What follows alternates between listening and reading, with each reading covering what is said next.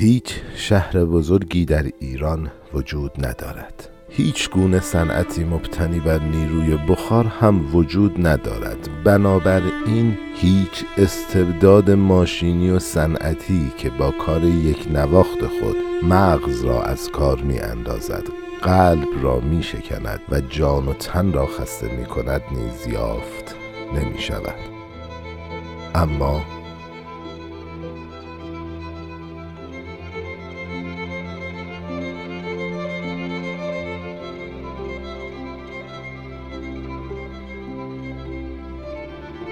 مرگا به من که با پر تاووس عالمی یک موی گربه وطنم را عوض کنم. سلام. من مشتبا شایستم و این پنجمین اپیزود پادکست ایران و انقلاب هست که همونطوری که بهتون قول داده بودیم روز شنبه هفتم آبان ماه 1401 منتشر میشه. من معرفی راه های ارتباطی وبسایت و سایر موارد مربوط به مسائل روز رو منتقل می‌کنم به آخر اپیزود. اونجا بیشتر در رابطه باهاش گپ می‌زنیم. و خب یه مروری کنیم. از اپیزود اول همونطور که می‌دونید ما جامعه ایران قبل از انقلاب مشروطه توی سده 19 هم رو بررسی کردیم. و حالا شرایط جغرافیایی بود ساختارهای اجتماعی ساختار سازمانهای اجتماعی سازمانهای غیر طبقاتی رو بررسی کردیم. اما فکر می‌کنم همونطور که از جملات اول پادکست هم معلومه قراره بریم سراغ تنش هایی که سازمان های غیر طبقاتی توی ایران صده 19 هم داشتن و ببینیم که چه آسیب هایی سازمان های غیر طبقاتی توی اون صده داشتن و با چه مشکلاتی دست و پنجه نرم کردن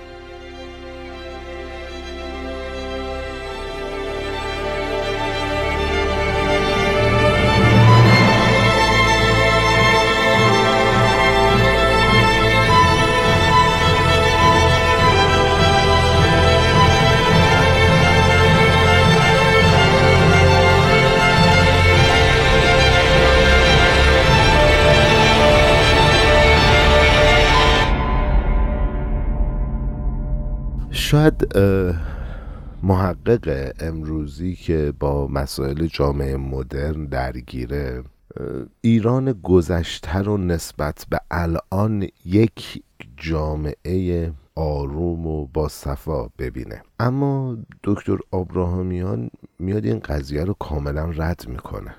حالا اصلا می‌خواید بپرسید چرا دیگه؟ چون ظاهرا این شکلیه که ایران صده 19 هم یک ایران بدون مشکل بوده. اما ببینیم که تاریخ چی میگه.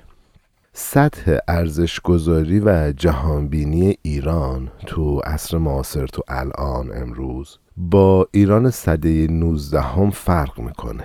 پس ما نمی‌تونیم بیایم ایران صده 19 هم رو خارج از زمان خودش بسنجیم. ما باید بریم توی اون دوره بسنجیم. و اون موقع تازه می‌بینیم که ایران یک محلی پر از تنش و پر از اتفاقات مختلف بوده.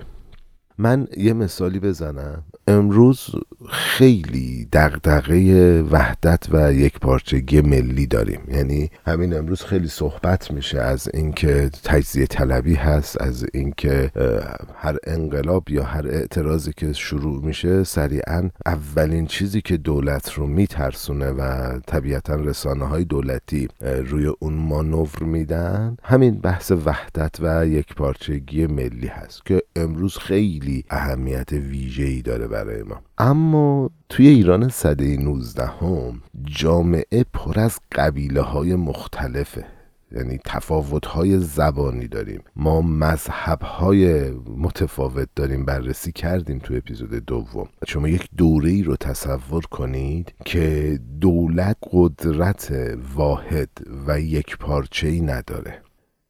اون چیزی که وجود داره یک ارتباط محکم بین مردم قبیله و رئیس قبیله است. ریش سفیدای روستا و مردم روستاست. استادکار هر سنف که حالا تو اپیزود قبلی در رابطه باشون توضیح دادیم با اعضای سنفشونه. و مهمتر از همه ارتباط رهبران دینی با پیروانشون هست که می‌تونه قدرت ثروت و در نهایت بقای هر فرد یا گروه رو تضمین کنه. یعنی هر تشکل یا هر جامعه یا هر حالا قسمتی از یک جامعه کوچیک برای حفظ نفوذ و قدرت خودش سر جایگاهش در حال جنگیدنه. بعد اون موقع است که باید بکشی تا کشته نشی. خیلی جالبه دیگه. یعنی من اگه قرار باشه روستام سر پا بمونه باید روستای بغلی رو بکشم تا کشته نشم. حالا باید ببینیم درگیری اصلی این گروه های کوچیک و بزرگ سر چی بوده؟ به هر حال گروه ها اندازه هاشون متفاوت بوده دیگه. از یک ایل توی یک اشیره تا گروه های بزرگی که توی شهرها هستن و سنف هستن. ببینیم سر چی می‌خوان دعوا کنن. ایران صده 19 هم دولت قدرتمندی نداره و هر گروه و سنفی داره تلاش می‌کنه که خودش رو تو جایگاه خودش حفظ کنه. پس این گروه ها این سنفا باید یک امکانات یک ویژگی هایی داشته باشن که بتونه بقاشون رو تضمین کنه. این امکانات چیه؟ این ویژگی ها چیه؟ اول از همه مبارزه و درگیری برای دست پیدا کردن به منابع کمیابی مثل زمین های دارای آب مراتع حاصلخیز و قنات ها که از مهمترین و اصلی ترین عوامل درگیری های بین گروه ها و طبقات مختلف بوده. حالا بذارید یکم بیشتر توضیح بدم. ما می‌دونیم که برای تشکیل اولین اجتماعات بشری آب و زمین حاصلخیز مهمترین اصل برای تجمع و شکلگیری یک جامعه بوده. در نتیجه با توجه به ویژگی های جغرافیایی ایران که خب توی قسمت اول توضیح دادیم ایران یه منطقه خشک و بیابونی بود و تقسیم بندی عادلانه هم برای داشتن مکان برای کشاورزی و دامداری وجود نداره. پس همه مجبورن بیان به صورت قبیله و طایفه برای بقای خودشون بجنگن و گروه های دیگر رو به هر نحوی کنار بزنن. و اون موقع هر چقدر حق آب و زمین حاصل خیز بیشتری داشتی یعنی سرمایه بیشتری و قدرت بیشتری داشتی. پس وقتی سرمایه و قدرت بیشتری داری در نهایت احتمال بقای گروهت بیشتر میشه و قطعا حفظ بقای گروهت خیلی بالاتر میره. یه بیشاپ انگلیسی یه اسقف انگلیسی در مورد این موضوع میگه که توی نواحی اشایری ایران ریشه همه دشمنی ها و درگیری های قبیله ای به موضوع آب و زمین برمیگرده. حتی فوربس لیز افسر انگلیسی که مباشر یه زمینداری توی جنوب ایران بوده اعتقاد داره که همه دعواهایی که بهش رسیدگی می‌کرده جنگ و جدلی بوده که سر موضوع آب و آبیاری شکل می‌گرفته. حالا دومین چیزی که امکانات یا ویژگی که وجود داشت و احتمالا عامل بین جنگ و دعوا بین مردم بوده یا بهتره بگم بین گروه ها بوده اعتقاد رایج مردم به عدم رشد اقتصادی پایدار بوده. یعنی اینکه مردم هر گروه و سنف و طایفه معتقد بودن که اونها در صورتی می‌تونن به ثروت و دارایی و و بالاخره قدرت برسن که یک گروه دیگه یک شخص دیگر رو از رسیدن به اون جایگاه محروم کنن. یا به عبارت دیگه نفع یک گروه به ضرر یک گروه دیگه و زیان یک عده منجر به سود بردن یک عده دیگه میشه. پس زندگی یعنی بازی جمع جبری صفر. یه توضیح کلی بدم. ببینید این تئوری یکی از اصول اصلی نظام سرمایهداریه. و صرفا متعلق به شخص خاصی به زمان خاصی به مکان خاصی نیستش. تا همین الان هم وجود داره. یعنی خود شما هم یا بهش اعتقاد دارید یا کسایی رو می‌شناسید که بهش باور دارن یا سازمان هایی هستن که الان همینطوری دارن اداره میشن. دیوید ممت یکی از بزرگترین نویسنده های معاصر آمریکایی وقتی داره در مورد یکی از نمایشنامه های مهمش یعنی گلنگری گلن راس صحبت می‌کنه میگه که یکی از ویژگی های تمدن آمریکایی و نظام سرمایه سالاری افسار گسیخته اون اینه که اساس زندگی اقتصادی امریکا بر اصل بدبختی یک نفر و فرصت ترقی برای یک نفر دیگه بنا شده. یعنی چی؟ یعنی من در صورتی برنده میشم در صورتی موفق میشم. برنده کلمه درستی نیست. من در صورتی موفق میشم که یه نفر دیگه شکست بخوره. همه این داستان ها نشون میده که این قضیه به کشور ما یا صده 19 هم محدود نمیشه. یه جریان همگی رو جهان شموله و شاید توی اون دوران ایران صده 19 هم باور مردم این بوده. اما بریم سراغ سومین موردی که باعث درگیری بین گروه ها و قبیله ها می‌شد. رقابت برای رسیدن به مناسب محلی بوده. و خب ما این موضوع رو بیشتر توی شهرها می‌بینیم دیگه. توی روستاها معمولا خیلی ساده بوده. ولی توی شهرها یه خورده ساختار پیچیده بود و یک معزل شهری به حساب می اومده خب توی شهرها حکومت مرکزی قبل از هر نوع انتصاب مهمی مثل تعیین میراب، مباشر، محتسب داروغه کلانتر شیخ الاسلام امام جمعه می اومده با گروه های با نفوذ مشورت می کرده و این مقامات نه اینکه فقط تو اداره حکومت بلکه توی اون تصمیماتی که می‌تونسته سرنوشت یه گروه و طایفه رو عوض کنه نقش مهم و اساسی داشتن تصمیماتی مثل اینکه هر گروه چه مقدار آب دریافت کنه اعمال نفوذ توی دادگاه های عرفی و شرعی داشته باشه. تعداد افرادی که از هر قبیله به ارتش فرستاده می شدن و مشخص می کرده مقدار مالیاتی که باید پرداخت می کردن و مشخص می کرده پس به این ترتیب این موضوع می‌تونست خیلی راحت به یک درگیری بزرگ بین دو یا چند جریان توی شهرها به تبدیل بشه. این قضیه متاسفانه انقدر بلد و برجسته بود که لمتون می نویسه تا دوران معاصر انواع کتککاری ها و درگیری ها یکی از ویژگی های مهم زندگی ایرانی ها به حساب می اومده خب می‌خوایم وارد مبحث جذاب ستیزهای گروه ها و اینا بشیم و بریم تو دل این درگیری ها قبلش یه موسیقی بشنویم یه تنفسی داشته باشیم بریم برگردیم ببینیم که این بحث جذاب ستیزهای گروهی چیه.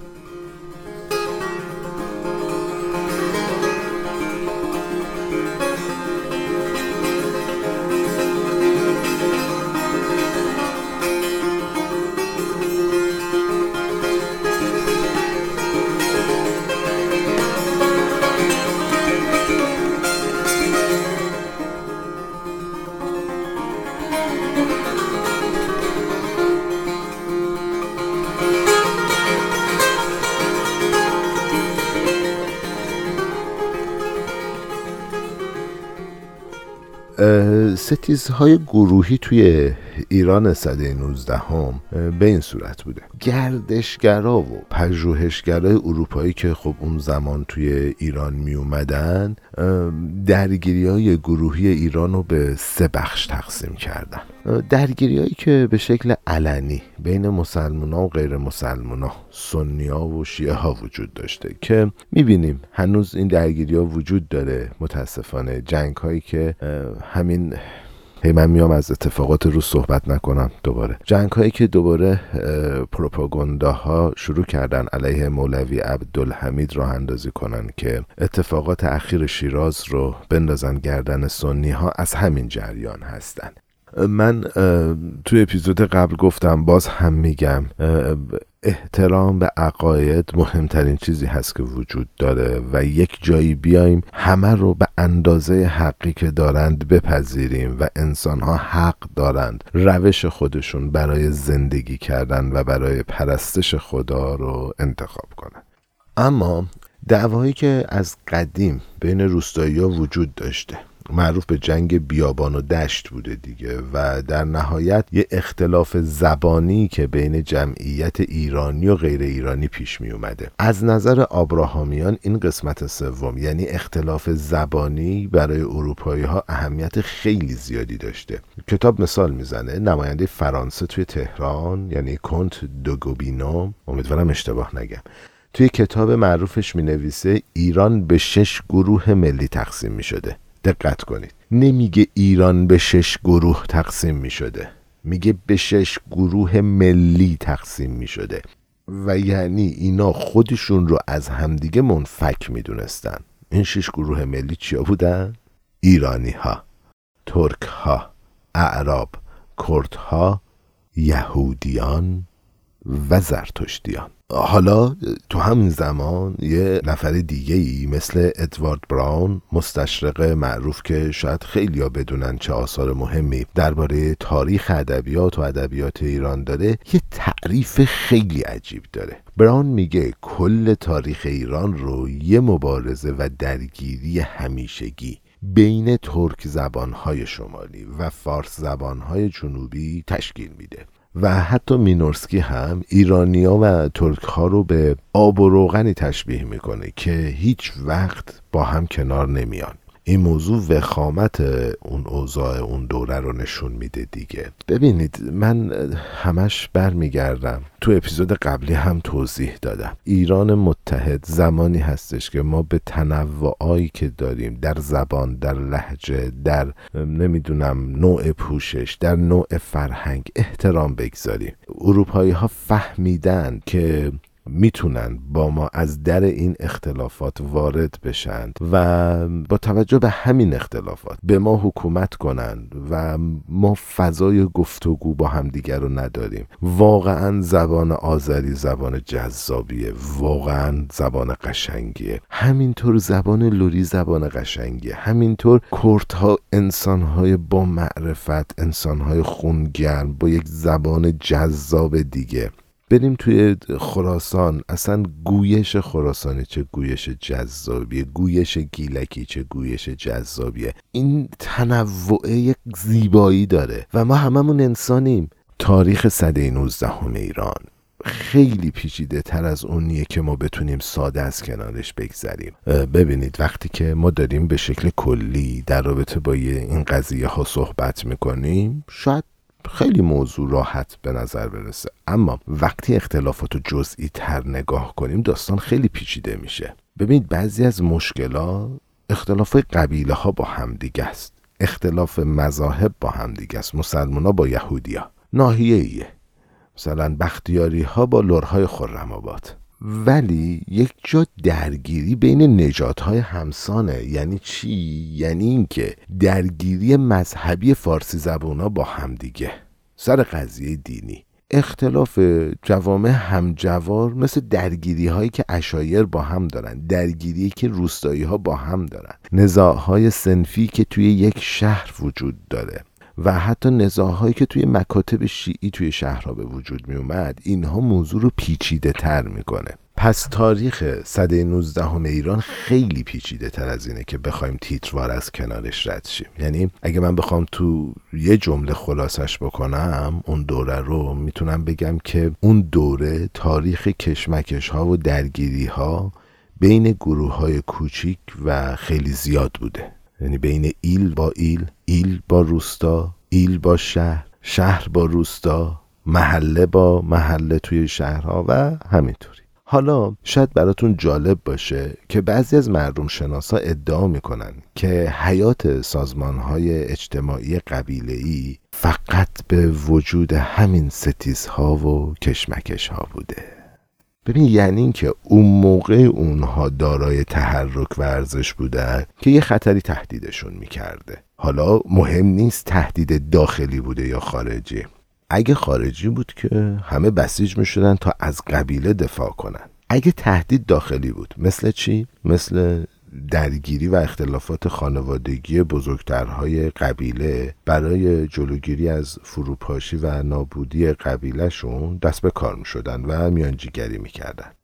یعنی جایی که قبیله حس می‌کرده این درگیری ها به تقابل ما علیه اونها تبدیل شده اون موقع وضعیت وخیم می‌شد و نقش میانجیگری کاملا مشخص بوده این موقعیت و شرایط و جامعه شناسای غربی سیاست چند دستگی می‌گفتن. اما آبراهامیان میگه ایلات خاور میانه زربون مسئله قدیمی داشتن که می‌گفتن من علیه برادرم من و برادرم علیه اموزادم من و اموزادم علیه قبیلم و من و قبیلم علیه تمام دنیا. ما توی این زربان مثل یه سیر فلسفی رو می‌بینیم دیگه. یعنی جنگ داخلی می‌تونسته اعضای یه قبیله رو به جون هم بندازه. اما وقتی صحبت خطر خارجی می شده موجودیت قبیله زیر سوال می رفته قبیله و گروه این قابلیت رو داشتن که اختلافا رو داشته باشن با هم دشمن با هم باشن اما متحد بشن تا بتونن از قبیلشون دفاع کنن. خیلی شبیه شرایط الان شده. می‌دونم ما با هم اختلاف سلیقه زیاد داریم اختلاف عقیده زیاد داریم. مهم نیست زبانمون متفاوته یا دینمون فرق می‌کنه. ما جایی که بهمون ظلم بشه به همون توهین بشه. ارزش انسانیمون زیر سوال میره و بعد می‌تونیم با همه اختلافایی که داریم با همه فاصله های جغرافیایی که داریم با هم متحد بشیم و از ارزشامون دفاع کنیم. حالا مهم نیست این ارزش خاک کشورمونه مردم وطنمونه یا اصول فکریمونه. ما همیشه با هم اختلاف داریم. اما یک جایی این اختلافا رو کنار می‌ذاریم و پای همدیگه میمونیم. شاید امروز صحبت از خاک وطنمون نباشه صحبت از ظلم باشه. همه اختلافا رو می‌ذاریم کنار کنار هم وای میسیم تا در مقابل یک ظلمی بیستیم. اما اگر روزی صحبت از مرزهای ما بشه مطمئن باشید همه ما دوباره همه اختلافات رو کنار می‌گذاریم و به آبادی ایرانمون فکر می‌کنیم. من این جمله رو خیلی دوست داشتم که شاید من علیه تو و تو علیه من باشی اما یه وقتی می‌رسه که ما دست توی دست هم علیه یک دنیا میستیم. خب اپیزود پنج تموم شد. از اینجا به بعد یه سری توضیحات در رابطه با اتفاقات روز و راه های ارتباطی مونه. به خاطر اینکه شاید یه سری بخوان زودتر راه های ارتباطی با ما رو بدونن من بهتون بگم که توی توییتر با ادساین ایران و انقلاب انقلاب با Q هست و در تلگرام با at sign HMPC ایران و انقلاب کنار شما هستیم. با ما ارتباط داشته باشید و feedback های خودتون رو به ما بدید. پادکست های ما روی کست باکس هست. این هفته درگیر راه اندازی روی اپل پادکست بودیم. امیدوارم که توی هفته جاری و قبل از قسمت ششم اپل پادکستمون هم راه بیفته. توی وبسایت هم که قطعا می‌تونید بشنوید. وبسایتمون هم hmpc.ir ما توی این هفته احساسات اگزجره زیادی رو تجربه کردیم. یعنی یهو توی یک روز غمگین می شدیم به شدت خوشحال می شدیم به شدت عصبانی می شدیم اصلا حوادث به شکل عجیبی داشت اتفاق می افتاد واقعا موضوع شاهچراغ برای ما دردناک بود. فارغ از این که چه کسی کجا و چگونه این کار را انجام داده. فارغ از این که چه کسی مسبب این موضوع بوده من شخصا غمگینم برای این موضوع و ما کنار مردم داغ دیده هستیم که اونجا ازادار شدن و غمگین شدن. توی حرفایی که تو همین اپیزودم با هم دیگه زدیم مهمترین چیز اتحاده. واقعیت اینه که امروز هر کسی هر جایی که هست باید در مقابل ظلم بیسته. ولی نباید اجازه بدیم که از ظلم علیه خودمون سوء استفاده بشه. نباید اجازه بدیم ظلم ما رو دو دسته کنه. نباید اجازه بدیم کشته های زاهدان در مقابل کشته های شاهچراغ قرار بگیرن. کشته های زاهدان به همون اندازه مهم هستند و ما رو غمگین می‌کنن. که کشته های شاهچراغ ما رو غمگین کردن و همون اندازه برای ما مهم هستن الان وقت این نیستش که بگیم کی مقصره کی نیست. الان فقط وقت ظلم خواهیه ما باید از مسئولین امر پاسخ بخوایم که چطور ممکنه داعشی که همین الان توی کشورهای جنگ زده مثل افغانستان و عراق و سوریه توان انجام یک عملیات در ماه رو نداره. داعشی که پول داره با اسلحه های آنچنانی با مهمات آنچنانی داره عملیات می‌کنه با یک اسلحه گیر کرده وسط قلب مذهبی یک شهر بزرگ ایران عملیات می‌کنه. این برای امنیت ما برای خونهایی که برای امنیتمون دادیم زشته. این برای ایرانی بودن ما زشته. این هیچ ارتباطی به اعتراضات به حق مردم نداره. این هیچ ارتباطی به تظلم خواهی ما مردم نداره. یک موضوع فراملیه که قطعا مسئولین باید امنیت همه مردم با هر شرایطی رو امیدوارم که هرچه سریعتر به یک تدبیر درستی از سمت نخبه های جامعه برسیم و بتونیم یک ایران متحد رو کنار هم داشته باشیم. تدبیر از شکل اتحاد باشه از شکل دو قطبی بودن نباشه. تدبیر از این شکل باشه که همه مردم حق زندگی دارن همه مردم حق اینو دارن که در چارچوب قوانینی خاص آزادانه زندگی کنن. خب اپیزود بعدی هم همچنان به این ادامه ستیز ها ربط داره. واقعا من تصور نمی کردم انقدر طولانی بشه. هنوز ما به مبحث شاهان قاجار نرسیدیم. در هر صورت امیدوارم که هفته خوبی رو داشته باشیم. دل روزگارتون خوش. خدا نگهدار. سبزی صد چمن سرخی خون من. سپیدی طلوع سهر به پرچمت نشسته. شرح این عاشقی ننشیند در سخن. بمان که تا ابد هستیم. به هستی تو بسته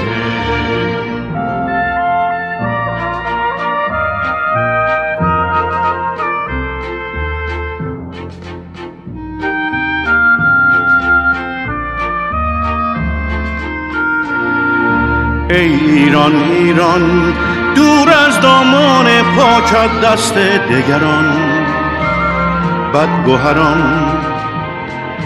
ای عشق سوزان ای شیرین ترین رویای من تو بمان در دل و جان ای ایران ایران گلزار سبزت دور از تاراج خزان. جور زمان ای مهر رخشان ای روشنگر دنیای من به جهان تو بمان. در روح و جان من میمانی ای وطن به زیر پافتدان دلی که بهر تو نلرزد. شرح این عاشقی ننشیند در سخن که بهر عشق بالای تو همه جهان نیرزد.